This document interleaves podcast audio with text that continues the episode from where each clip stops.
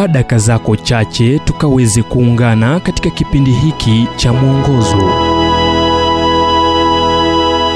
Kwa leo tukaweze kuzungumzia uhuru nyuma ya kizuizi.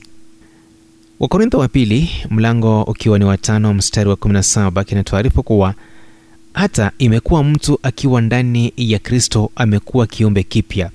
Ya kale yamepita tazama yamekuwa mapya kuna baadhi ya uzoefu utakaokaa nao katika maisha yako.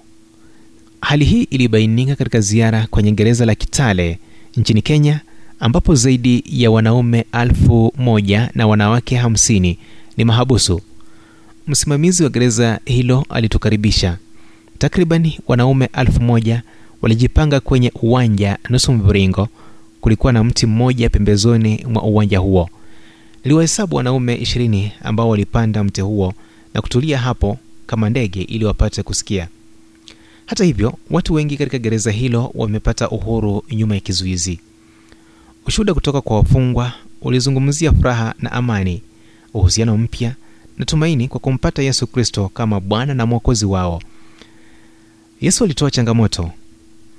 Basi mwana akiwaweka huru mtakuwa huru kweli kweli yohana 8:36 ni kitendawili cha ajabu kuwa wakati mwingine watu walio huru ni wafungwa na wafungwa wako huru.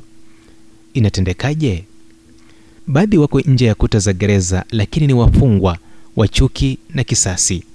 Dawa za kulevya pombe au tabia zinazodhibiti maisha yao. Wakati wakiwa huru bado wako kifungoni. Baada ya dakika chache nilichukua kidole changu cha mguu na kuchora mstari mrefu kwenye mchanga mwekundu nikasema tazama iwapo unataka maisha yaliyobadilika njoo usimame hapa na uvuke mstari huu. Upande mmoja ni maisha yako ya kale na unapovuka mstari unayacha maisha yako ya kale nyuma na kuyakumbatia maisha mapya. Watu ishirini waliitikia na kuvuka mstari huo. Hicho ndicho kinachohusu injili. Paulo aliweka hivi hata imekuwa mtu akiwa ndani ya kristo amekuwa kiumbe kipya. Ya kale yamepita tazama yamekuwa mapya. Wakorintho wa pili mlango wa tano mstari wa 17 wewe pia waweza vuka mstari huo kwa maisha mapya uwe huru milele ujumbe huu umetafsiriwa kutoka kitabu kwa jina strength for today and bright hope for tomorrow kilichoandikwa naye dr harold sala wa guidelines international na kuletwa kwako nami emmanuel oyasi. Na iwapo ujumbe huu umekuwa baraka kwako tafadhali tujulishe kupitia nambari 722